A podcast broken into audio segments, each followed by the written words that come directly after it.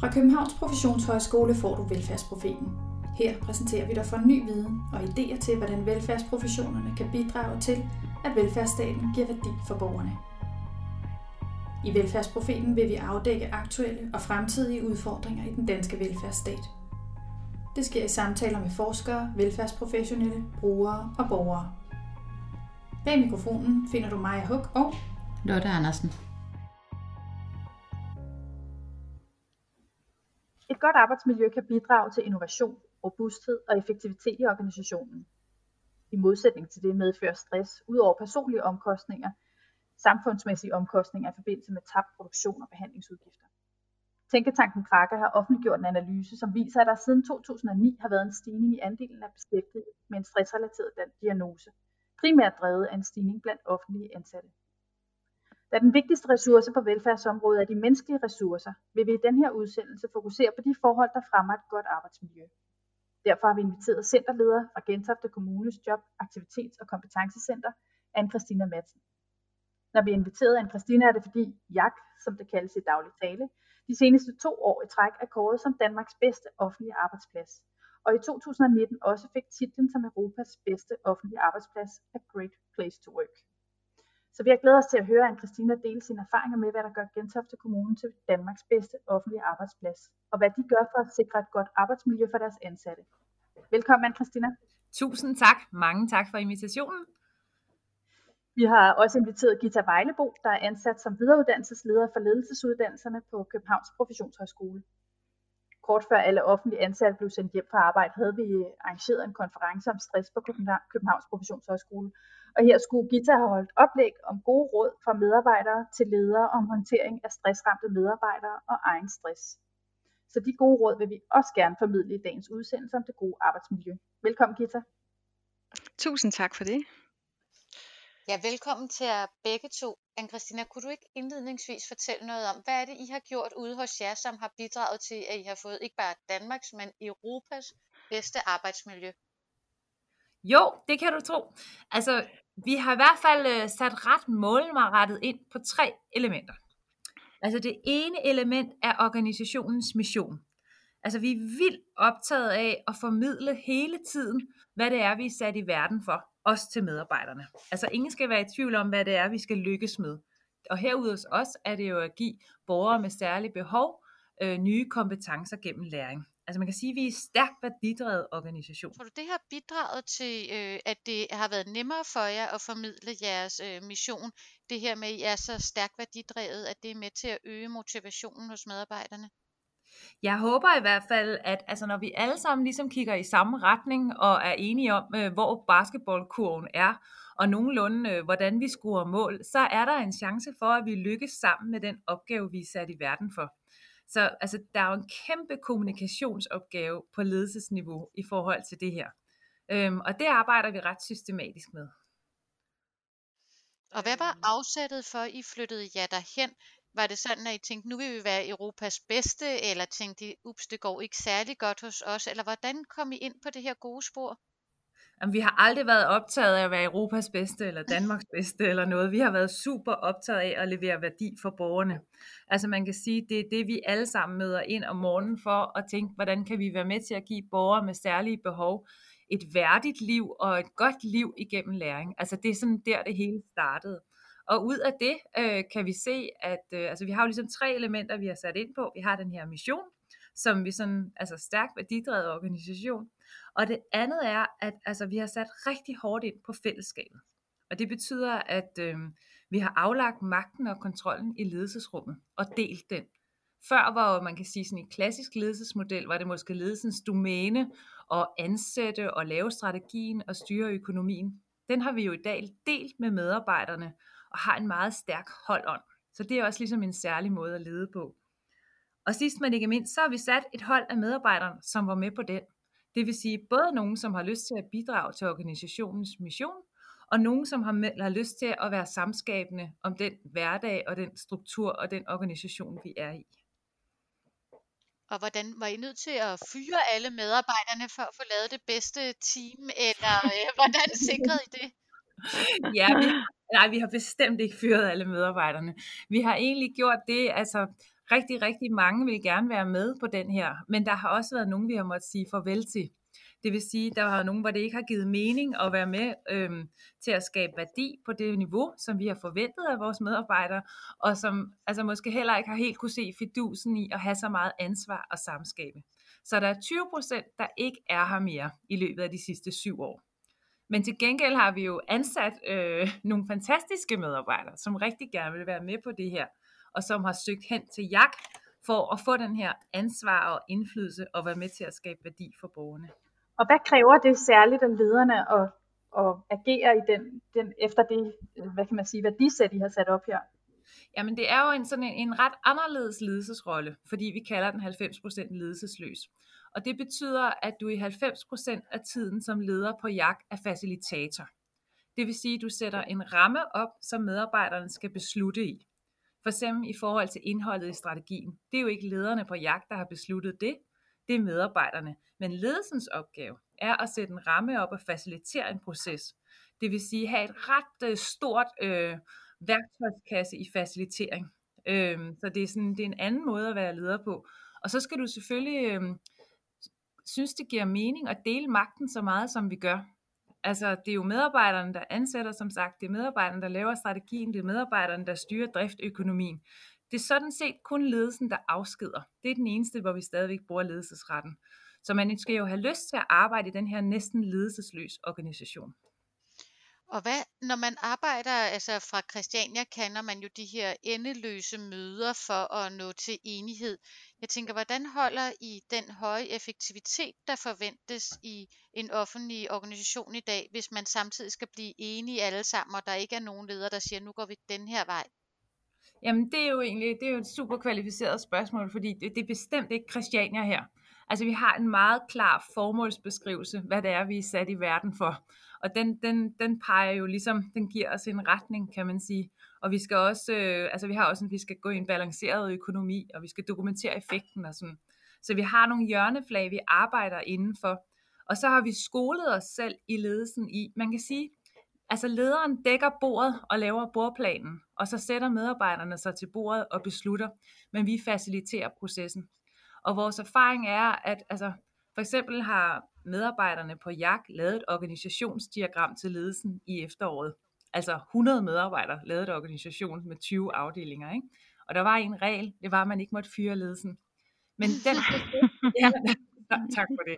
Og den proces, den fik vi sådan set i land på sådan noget tre møder. Men det er jo fordi vi, altså, den her faciliteringsværktøjskasse er ret omfangsrig, når man er leder på JAK. Og hvad det her med, at der er 20 procent, der har forladt det med kritiske øjne, kunne man jo sige, jamen det indikerer egentlig, at arbejdsmiljøet ikke er specielt godt. Hvad er det, der gør, at I, hvad er det for nogle indikationer, der gør, at I kan se, at det er et rart sted at være, eller har, er et godt arbejdsmiljø? Jamen det står jo ikke mig for at vurdere, det er jo medarbejderne. Man kan sige, når vi samarbejder med Great Place to Work, så er det jo heldigvis medarbejderne, der vurderer deres eget, altså deres eget arbejdsmiljø ud fra 52 anonyme spørgsmål, som, hvor de 42 af dem handler om ledelse, tror jeg, og værdier. Så det er jo deres rating af, af, af den her organisation, som sammen har givet os for eksempel titlen som Europas bedste offentlige arbejdsplads. Så, så det er jo medarbejderne, der vurderer det. Øhm, og i forhold til de 20 procent, som vi har sagt farvel til, så oplever vi, at altså dem, som ikke var med på den her, og har været her, har jo også været en hemsko for udvikling. Så, så når vi på en eller anden måde får, får frisat den energi, der var potentiale til i organisationen med dem, der gerne vil, det vil sige bidrage til organisationens mission og være samskaber, så får man sindssygt meget værdi og arbejdsglæde, og godt arbejdsmiljø, og lavere sygefravær osv. Ikke? Og noget af det, som Great Place to Work lægger meget vægt på i forhold til, hvad der skaber et godt arbejdsmiljø, det er jo en høj grad af tillid på arbejdspladsen, både medarbejderne imellem og lederne imellem, og på tværs ledere og medarbejdere. Er der noget, I særligt gør for at understøtte, at der er en høj grad af tillid hos jer? Jamen jeg tror i virkeligheden, der ligger rigtig meget i det her med at dele magten og være fuldstændig gennemsigtig i det vilkårsrum, vi sammen står i. Det jeg oplever, at den klassiske ledelsesmetode gør, det er, at der kan hurtigt opstå en oplevelse af forskelsbehandling, eller en uigennemsigtighed eller uklarhed. Når vi arbejder på den her måde ledelsesmæssigt, hvor det klassiske ledelsesdomæne er delt, så er det jo alle kortene på bordet at sige, det her, det er vilkårene. Hvordan skaber vi noget ud af det? Eller hvordan skaber vi værdi her? Så vi er hele tiden i samme gennemsigtige vilkårsrum, hvad enten det er godt eller dårligt i øvrigt. Og det oplever jeg giver en, øhm, et ejerskab og en holdånd og et fællesskab. Men jeg tænker, at den måde at øh, skrue det sammen på, må også betyde, at man på nogle måder afgiver noget kontrol. Og det kan jo godt være en vanskelig ting, også i det offentlige, som er underlagt rigtig mange krav og dokumentation og alt muligt andet. Hvordan håndterer I det? Jamen i virkeligheden er det jo det her med, i det øjeblik, vi skal ind og dokumentere, så skabe værdi omkring det. Øhm, på jagt skal vi jo selvfølgelig dokumentere vores pædagogiske indsats, og der har vi gjort det, at det er medarbejderne, der har udviklet dokumentationsredskabet. Vi tror på, at det er dem, der skal sidde med værktøjet, som også skal udvikle det. Og så har vi så igennem det skabt mening omkring, hvad giver det mening at dokumentere, hvad er det sagsbehandlerne skal vide osv. Så jeg tror nogle gange, når der er modstand mod, at, øh, at det offentlige medarbejdere skal øh, ind og dokumentere, så kan det være, fordi de ikke kan se mening med det, eller i forhold til hvad, eller de bare skal ind og registrere noget, men ikke kan se, hvad det bliver brugt til. Der har vi været meget tydelige på, hvad er meningen med, at vi skal dokumentere, hvilken værdi skaber det, også for os. Christina, som øh, jeg nævnte før, så er det jo super inspirerende at høre, hvordan I har løst det hos jer. Men som mig også nævnte i indledningen, så er det jo desværre ikke det arbejdsmiljø, der gentegner alle offentlige arbejdspladser. Tværtimod så har der jo over de sidste 10 år været en stigning i stress, særligt blandt offentlige medarbejdere. Gita, kunne du fortælle os lidt om, hvad er stress egentlig for noget? Ja, altså det er jo ret øh, interessant det her med stress, øh, fordi der er jo ikke nogen entydig def- definition af stress. Øhm, og der findes heller ikke nogen entydige målemetoder, der påviser, hvor stresset et menneske er. Altså øh, det jeg holder mig til, det er egentlig øh, Psykiatrifonden, der sammen med en række andre organisationer er gået sammen i en stressalliance for at definere stress. Og deres definition hedder, at stress er en belastningstilstand, som både kan være psykisk og fysisk, og belastningstilstanden opstår, når ydre og indre krav overstiger de ressourcer, den enkelte har, eller oplever, at han eller hun har. Så det handler både om noget om indre og ydre krav, og den rummer også helt generelt noget, øh, generelt øh, noget om, at det kommer både øh, udefra, indenfra, og så handler det også om arbejdslivet, og om privatlivet, og om fysiske eller følelsesmæssige krav. Så, så der er en, øh, en hel masse ting, øh, øh, denne her definition øh, siger om stress. Men det jeg i hvert fald kan sige meget hurtigt, det er, at der er ingen tvivl om, ud fra øh, denne her definition, jeg så er stress har rigtig meget at gøre med højt uddannede vidensmedarbejdere. Og, øh, og jeg har udviklet en stressform, der hedder den protestantiske stressede. Og det er dem, der ligesom øh, har den her protestantiske arbejdsmoral, der pisker sig selv og tænker, nu har jeg arbejdet hver aften, og hvis jeg bare tager weekenden i brug, så skal det nok gå. Altså alle dem, der tror, de kan arbejde sig ud af alt. Øhm, og det er, øhm, altså det, der handler det jo om simpelthen at gå ind og regulere og lære dem at sige nej, men også regulere deres arbejdsmængde og så opdage det. Men det er jo ikke, øh, det er jo noget, man også skal opdage i det her arbejdsfællesskab, at der faktisk er nogen, der forestiller sig, at de kan arbejde sig ud af alting. Ikke? Så, så den, den medarbejder, den, øh, den medarbejdergruppe ser jeg altså også. Øhm, og så ud over det her med, at der er nogen, som, som bliver stresset, fordi de konstant arbejder på kanten af deres kompetencer. Og jeg har også lige en lille, fordi jeg sad og kiggede på de der forskellige, hvad kan man sige, stressformer. Og der har jeg også fået øje på en øh, her øh, den, det sidste stykke tid, og det er den her den konstant kritiske. Altså de medarbejdere, du siger 20 procent øh, er holdt op inde hos dig, øh, anne Christina. Ikke? Øh, men der er altså også nogle medarbejdere, der bliver ved med ikke at være enige i de beslutninger, der bliver taget, uanset om det er ledelsen eller om fællesskabet. Så de er ikke enige i, i det nødvendige, at de skal lave de her arbejdsopgaver, og de kan heller ikke koble sig til den strategiske retning. Men vi, der arbejder med ledere hver dag, og det gør jeg jo blandt andet, jeg er leder for øh, en hel masse lederuddannelser, Øh, og vi har jo rigtig mange ledere igennem hænderne, og vi kan se, at det fylder meget det her med at håndtere medarbejdernes stress, og det fylder også rigtig meget at håndtere sin egen stress. Ja. Så der er ligesom en dobbelthed som leder, at man faktisk selv kan opleve stress som leder, samtidig mm. med, at man også skal hjælpe andre til at håndtere deres stress. Og hvordan har du nogle gode råd til, hvordan kan man så som leder hjælpe ens medarbejdere med at være mindre stresset? For det er jo ikke altid, man kan fjerne deres hjemlige belastning eller mængden af arbejdsopgaver. Der er jo ting, der er givet Nej. i en arbejdssituation eller i ens liv. Jamen altså, jeg synes øh, noget af det, Anne Christina sagde med at, øh, at øh, skabe en kultur, øh, hvor missionen er enormt stærk, arbejdsfællesskabet understøtter missionen, og man aflægger magten, altså magt og kontrol i ledelsesrummet.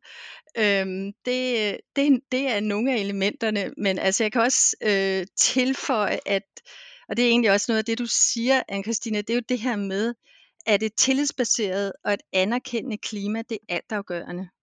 Og det er ikke gjort ved, at man siger til sine medarbejdere, at man har tillid til dem, og at de gør det så godt, de nu kan inden for de rammer og vilkår, vi har. Det sker kun ved handlinger, som man foretager sig. Og det I gør, det er, at I egentlig handler på det. I, I, I giver kontrollen. I har tillid til, at medarbejderne selv har de bedste løsninger på de problemer, der opstår øh, på deres arbejdsplads. Vi, vi trives simpelthen øh, alle sammen bedst i en kultur, og det ved vi fra alle mulige analyser og forskning, hvor der er plads til at begå fejl, og et sted, hvor vi kan se hinandens kompetencer øh, øh, tydeligt, de træder frem, og så anerkender hinandens rolle i organisationen. Men Gita, du tegnede jo sådan lidt et varieret øh, billede af stresslandskabet i starten, og ja. Lotte og jeg har også tidligere beskæftiget os i en, i en episode med moralsk stress, som handler mere om, at man har en diskrepans mellem altså de opgaver, man oplever som fagligt relevant, og det man skal løse. Er der ikke forskel på, hvordan man skal håndtere forskellige stressformer, og måske jo. også forskellige typer medarbejdere? Jo, altså det er der. Altså helt overordnet, så er der tre ting, der er vigtige, også på tværs af de forskellige stressformer. Og det ved vi fra den forskning, der er især lavet øh, på de store velfærdsområder. Det er mening, altså er øh, har ens øh, øh, arbejde, giver det mening i forhold til den opgave, man er sat til. Så handler det om indflydelse. Øh, har man indflydelse på de opgaver og hvordan opgaverne løses? Og transparens i forhold til øh, opgavefordeling. Og ja, jeg kan godt genkende den moralsk stressede. Altså den moralsk stressede, der på, på den ene eller anden måde ikke kan gøre det, som vedkommende nu synes er nødvendigt at gøre.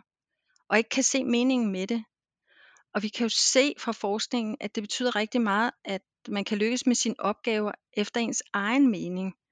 At opgaverne giver mening. Ikke? Øhm, og, og altså, det er ødelæggende simpelthen, hvis man i for lang tid ikke kan gøre det, der giver mening ud fra ens eget sådan moralske kompas. Ikke? Altså, øh, men man taler meget om i forskning, og det synes jeg også er meget interessant i det, du siger, anne Christine, det her med, at man føler, man bliver overhalet af styringsredskaberne. Og der har du også en pointe i, at man skal jo synliggøre, hvad de her styringsredskaber, de skal bruges til, altså nemlig at forbedre kerneopgaven. Ikke? Jo, Ja, der er ikke nogen, ja. Der er ikke nogen, der har lavet dem for at genere os. Altså, der er jo som regel en rigtig, rigtig god grund til det. Altså, som ikke kun handler om at registrere og registrere, men simpelthen sørge for, at den værdi, vi skaber, øh, ud, i udfører, den reelt skaber værdi, og der er grund til at tale den op, og der er grund til at disponere penge til det osv. Altså hele det der mindset omkring mening, den er så vigtig at kommunikere. Der er en kæmpe kommunikation opgave i det. Hvis der skal ligesom stemme, være overensstemmelse mellem de indre og ydre værdier, så har lederen en opgave i at kommunikere det. Jo skarpere missionen er, hvad er det, vi er sat i verden for? Jo nemmere er det jo at stille spørgsmålet til hinanden, og hvordan skaber du så værdi i forhold til det? Det er på den ene side. Og på den anden side har vi i hvert fald her på JAG arbejdet ret systematisk med at stille vilkårsrummet op. Det vil sige, hvad forventer vi af den måde, vi deltager i vores kultur og vores arbejdsrelationer på? Det vil sige, at vi forventer, at, øh, at du møder ind på jagt og giver mere, end du tager. Vi forventer, at, øh, at du er nysgerrig på dine kollegaers idéer og prøver at undersøge dem og stille spørgsmål, så du kan blive klogere på, hvad det er, vedkommende har på hjertet. Vi forventer det, vi kalder en jagånd. Det vil sige, at du i virkeligheden langt stykke hen ad vejen møder ind og siger, hvad kan jeg hjælpe med? Og hvis du er ved med at gå baglands, så, så skaber du ikke øh, synergi. Og, og den her synergi, den er helt vildt vigtig. Altså fordi det er synergien, som, som, som er hele afsættet for vores pædagogik. Men dermed ikke sagt, at man ikke må være kritisk. Altså den her feedback-kultur ligger jo også i et godt arbejdsmiljø. Men, men der er nogle ting, der er givet på forhånd. Hvad vi er sat i verden for. Hvis man bliver ved med at være kritisk for det, så er det simpelthen ikke den rigtige virksomhed. Eller hvis du bliver ved med at være kritisk på, om du overhovedet orker eller gider at komme ind og skabe rum for en magi og en synergi i relationen, så er det heller ikke en rigtige arbejdsplads. Fordi det er jo ikke andet end, øh, at vi investerer i relationerne. Så vi er meget, meget klare på vores forventninger i kulturen. Vi skal, den, den kritiske stemme har tit enormt meget værdi, men, men det kræver, at det ikke bliver sagt som en anklage, fordi så kan vedkommende jo ikke lytte. Altså der var en medarbejder, der sagde her den anden dag på jer, det er simpelthen så fedt, jeg kan sige lige, hvad jeg tænker. Og så tænker jeg, hvor er det fantastisk.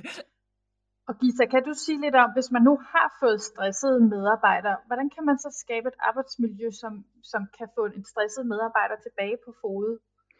Ja, altså jeg vil starte med at sige noget om, at, øh, at man kan jo spotte dem, der er i risikogruppen blandt, altså blandt andet ved de systematiske samtaler, vi skal have installeret på alle arbejdspladser. Altså mus og dværgmus og opgaveporteføljesamtaler, og så helt enkelt øh, en gang imellem at være helt tæt på de enkeltes opgaver, øh, øh, hvor man giver faglig sparring. Øh, så, så de her systematiske samtaler, øh, øh, dem, øh, altså de er vigtige i forhold til at spotte dem, men man kan jo ikke være tæt på som leder hele tiden. Der er masser af ledelse på afstand, så der skal også være en, øh, en øh, kollegial indgriben, altså øh, nogen, der kommer og siger til mig, øh, har du lige øh, øh, altså har du lige set hende der, øh, Lotte der, hun, øh, hun har det tydeligvis ikke så godt, og hun har faktisk sovet herinde i nat. Øh, hvad sker der egentlig? Ikke? Hvad er det for nogle greb, I gør for at forebygge stress? Jamen i virkeligheden er det, det, jeg synes det starter med en måde, som du er sammen på, hvor, hvor du ser hinanden. Det vil sige, hvis du registrerer, at din kollega har en anden adfærd end vedkommende plejer, begynder at tale hurtigere, eller begynder at arbejde på helt andre tidspunkter og mere, og puster ballonen op, kan man sige. Ikke? Så har vi erfaring med at ligesom at stoppe op og kigge hinanden i øjnene og sige, hey, skal vi ikke lige? Og eventuelt før skaden er sket, at sige, det kan godt være, du ikke tænker, du har brug for det nu, men måske skulle du lige tage imod de her to øh, psykologtimer, bare lige for at få snakket om, hvor er du henne, og hvor er du på vej hen. Øh, det har vi helt vildt gode erfaringer med. Og det ender rigtig tit med, at medarbejderne kommer tilbage og siger, jeg vidste slet ikke, jeg havde det her behov. Altså, og tak fordi du stoppede op. Øhm, og tit er det jo en kombination af arbejdsliv og privatliv. Men hvis nu skaden er sket, hvad gør man så? Jamen, så tager man det jo vildt alvorligt. Altså, jeg tænker igen, der er, altså, og det ved du sikkert mere om end mig, Gita, men min erfaring her er, at der er ikke, der er ikke nogen formel, som virker på alle. Det, altså, der er nogen, som har brug for at være hjemme og have løbende kontakt med sine ledere og komme lige så stille tilbage, og i øvrigt være opmærksom på, at der er noget, der skal være radikalt anderledes. For så sender man jo bare folk tilbage igen, og så vil vi vente på, at de falder igen. Og så er der andre, der egentlig har brug for at komme på meget nedsat tid, men være tilknyttet arbejdsmarkedet. Der, for mig har jeg ikke været to forløb, der har været ens. Nej, det er det samme her. Altså, det er heller ikke det, vi ser. Øhm, vi ser, at det skal være øhm, helt tæt på, på den enkelte, også afhængig af stressformen. Altså, om, om det er den moralske stress, eller om det er den øh, protestantiske stressform, eller om det handler om, øh, at man er på kanten og har været på kanten for længe i forhold til, øh, øh, til ens kompetencer. Ikke? Øhm, men men øh, det handler jo om at følge det ret systematisk, uanset hvad det er for en, øh, en stressform. Altså have denne her øh, kontakt, så de også har kontakten til arbejdspladsen. Og vi ved jo i hvert fald, at jo længere tid øh, de er væk fra arbejdspladsen, jo sværere er det at komme tilbage. Så på en eller anden måde, så skal vi jo øh, øh, finde ud af, om de kan komme tilbage i et forløb, hvor de øh, gradvist bevæger sig ind, ind, øh, ind på arbejdet og løser deres opgaver. Men det skal være, øh, som regel skal det være gradvist. Øh, så er der nogle medarbejdere, der skal have rigtig meget hjælp til at sige, øh, sige nej. Altså hvis det er mængden af opgaver, der stresser, øh, og, og det her med at have øh, at sige nej, det er også at have hjælp til, øh, altså, altså sige, hvordan kan jeg egentlig hjælpe dig med at sige nej? Jamen, øh, tusind tak, fordi vi nu både har hørt øh, et eksempel ude fra jer, anne Christina, om hvordan man skaber et godt arbejdsmiljø, og også har hørt nogle erfaringer fra dig, Gita, om det mere sårbare, eller de risici, der er for at have et mere sårbart arbejdsmiljø, som i sidste ende kan føre til stress. anne Christina, hvis nu, at der sidder nogen derude, og har måske kunne genkende sig selv lidt i nogle af de ting, Gita har sagt, og tænker, vi kunne egentlig godt tænke os at få et mere robust og godt arbejdsmiljø, eller det de har i Gentofte. Har du så nogle gode råd til, hvordan man kommer i gang?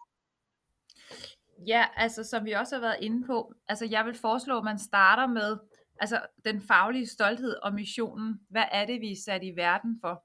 Og sammen sætte sig ned med medarbejderne og formulere den og genbesøge den og bevidne effekten af de resultater, vi løbende skaber. Og så vil jeg virkelig anbefale, at lederne fatter mod og deler magten går ud af det her meget hierarkiske ledelsesdomæne, og sammen viser, at medarbejderne sidder jo med guldet. Det er rigtig, rigtig tit dem, som er tættest på borgerne.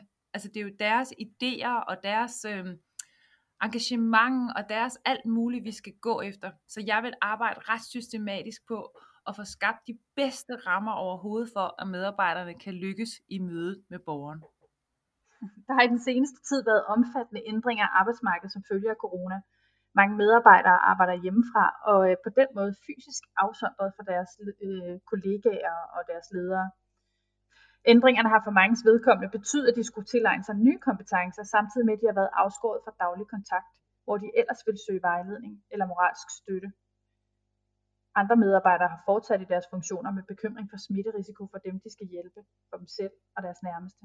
Så det har haft en stor betydning for arbejdsmiljøet, kunne du ikke sige noget om, anne Christina, hvordan har I Gentofte rustet jer til at bibeholde et godt arbejdsmiljø i den her særlige coronatid?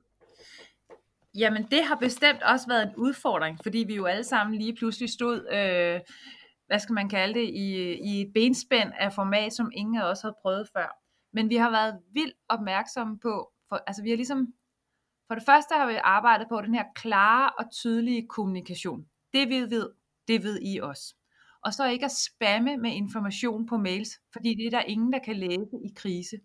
Så tre klare budskaber hver dag på en video fra ledergruppen formidlet af mig. Og så har vi gjort det, at vi har været meget opmærksomme på den kultur og det sociale lim, som man har behov for, når man, man rammer ind i en krise. Det vil sige, at vi har hinanden, og vi har hinandens ryg. Så vi har lavet en Facebook-platform, som øh, til alle medarbejdere på JAK, som ikke er en ledelsesplatform. Det vil sige sådan en, hvor vi kan dele historier, og hvor det er uformelt, og hvor vi kan like, og der, bliver, der er alt muligt spag på den her. Og det er et forsøg på, på en eller anden måde, det her sociale lim, og den her jakon, den skulle have et eller andet rum at leve i. Og så har vi været vildt opmærksomme på de følelser, som det enkelte menneske i organisationen har haft, og give plads til det. Velvidende, at nogen var i krise på et tidspunkt, og nogle andre var i angst, og nogle tredje var egentlig i arbejdsglæde og engagement. Prøve at skabe plads for alle de følelser, der er. Og også narrativ gå med de forskellige fortællinger. Ikke lave en juhu-historie, omvendt heller ikke gå ned ad en spiral af det hele er forfærdeligt. Og det lyder jo som noget, der virkelig kræver en særlig ledelsesindsats, men lederen kan jo også selv synes, det er en vanskelig situation at stå og skulle træffe beslutninger, uden egentlig at have alle svarene det kan jeg love dig for, at vi også synes. det har der været den vildeste læringsarena, jeg nogensinde har prøvet i min tid som leder. Og derfor har vi også øh, kaldt nogle kloge mennesker på banen, som vi plejer at gøre på jagt. Vi har fået ledersparing øh, af Louise Dinesen, som ved rigtig meget om kriser og om arbejdsmiljø og alt muligt andet. Og det har været helt bevidst for at sige, vi står simpelthen øh, foran et ledelsesopgave, som vi ikke har prøvet før på den her måde og så få nogle perspektiver udefra, få nogle greb, få nogle råd. Det har hjulpet os rigtig, rigtig meget. Det har været fantastisk simpelthen. Jeg oplever her, skal vi kalde det en form for fase 3, altså at den strategiske lederopgave er større end nogensinde. For et af krisen indtræffer, alle går i handling, handlingsmode og beredskab og etablering. Så kommer der en sorg over, okay, krisen var her, og nogle følelser, og egentlig også en arbejdsglæde over, vi startede. Og hvad så nu? Og der oplever jeg, at lige nu er der vildt meget behov for at skabe et håb. Et håb for den fremtid, som vi ikke kender. Et håb for, at vi kommer ud på nye måder, som også kommer til at skabe værdi i forhold til organisationens mission. Et håb for, at det den enkelte har taget med sig, det kommer vi også til at bruge i fremtiden. Det er ikke spildt det her. Det kommer til at skabe værdi fremover. Det, det er en sindssygt vigtig ledelsesopgave lige nu. Og kan du sige noget mere om det, anne Christina? Altså, hvad er det, vi kan tage med os fra den her periode, som kan bidrage til et godt arbejdsmiljø? Jamen, jeg tror, det er jo det er meget individuelt fra organisation til organisation, men jeg kan i hvert fald se her hos os, at øh, vi har, altså, vi, vi har vist sig at have en omstillingsparathed, som var på teamniveau. altså, vi har etableret et tilbud på tre timer til borgere med særlige behov, som er stærkt autistiske og skal være i nogle helt særlige rum. Øh, vi har samarbejdet på nye platformer, som vi aldrig har været før. Vi har været mere agile end nogensinde før. Øhm, vi har stået tættere sammen i den her feedback-kultur. Hvad, hvad virker for mig, og hvad virker ikke for mig? Jeg kan genkende det, Gita siger. Man kommer virkelig tæt på sine medarbejdere. Også ind i det private rum. Jeg har børn, jeg er bange. Hvad nu, hvis jeg bliver smittet? Hvad så med mine børn? Min mand er sårbar osv. Altså den her meget åbne dialog om mennesket, som står i den her proces. Det, øh, det håber jeg, at vi tager med os og kan bruge til noget, også i forhold til vores borgere. Så nu har vi jo været omkring alle de øh, særlige forhold, der er for at skabe et godt arbejdsmiljø og forebygge stress. Og vi har også koblet det til de endnu mere særlige forhold, der er lige nu til corona. Tænker I, at der er en ledelsesstil, som er særligt dominerende, man bør trække på nu, hvis man vil sikre et godt arbejdsmiljø i den her coronatid? Jeg tænker jeg helt generelt, så mener jeg, at man skal være stærk i det, i det relationelle, og have sådan en rimelig følelsesmæssig kapacitet, altså hvor man rimelig let kan agere med andre mennesker. Ikke? Altså, øh, det tror jeg faktisk er en, øh, en vigtig ting øh, i, øh, i den normale hverdag, øh, før corona og også øh, under corona og efter corona. Så, så det her med at have sådan en, en øh, vis elasticitet i sin, øh, i sin kapacitet, ikke? Det tror Nå, jeg, jeg, så tror jeg, hvis de er inspireret af det, som Gita siger i forhold til ledelsesstile og det relationelle, som jeg er meget enig i. Men der er også en, en, en særlig opmærksomhedspunkt i, at man ikke går ind og laver morledelse. Det vil sige, at man tager over, og man er meget, altså man går så meget ind i det omsorgsrum, så man går ud af den her, hvad skal man kalde det, faglige medarbejder-lederrelation, som i virkeligheden også bliver i det professionelle rum. Ja, der kan godt være en fare for, at man tager for meget over. Så den balance, synes jeg også, man på en eller anden måde går på et knivsæg, fordi vi samtidig lige nu alle sammen har rigtig, rigtig mange følelser, og dem skal der være plads til. Så jeg synes, det er en helt særlig ledelsesopgave, der er i det relationelle lige nu. Så der er en professionel relation, som er noget andet end, hvad skal man sige, den pri- private relation, som man skal have finde balancen i. Enig. Og det, at man ikke går ind og, hvad skal man kalde det, går for tæt ind i sådan en nærmest et form for coaching eller psykologforløb med sine medarbejdere lige nu, det vil være i min optik at gå ned ad den forkerte vej, men selvfølgelig stikke ekspertise til rådighed. Altså det tænker jeg, det er virkelig den balance, man skal være i, i det her meget følelsesladede rum og det relationelle i ledelsesopgaven. Så hvis I hver især skulle give et godt råd til de ledere, der står og kigger ind i fase 3, hvad skulle det så være? Jamen det er i virkeligheden at, at passe på ikke at gå med pedelledelse. Bare at drifte og drifte og drifte.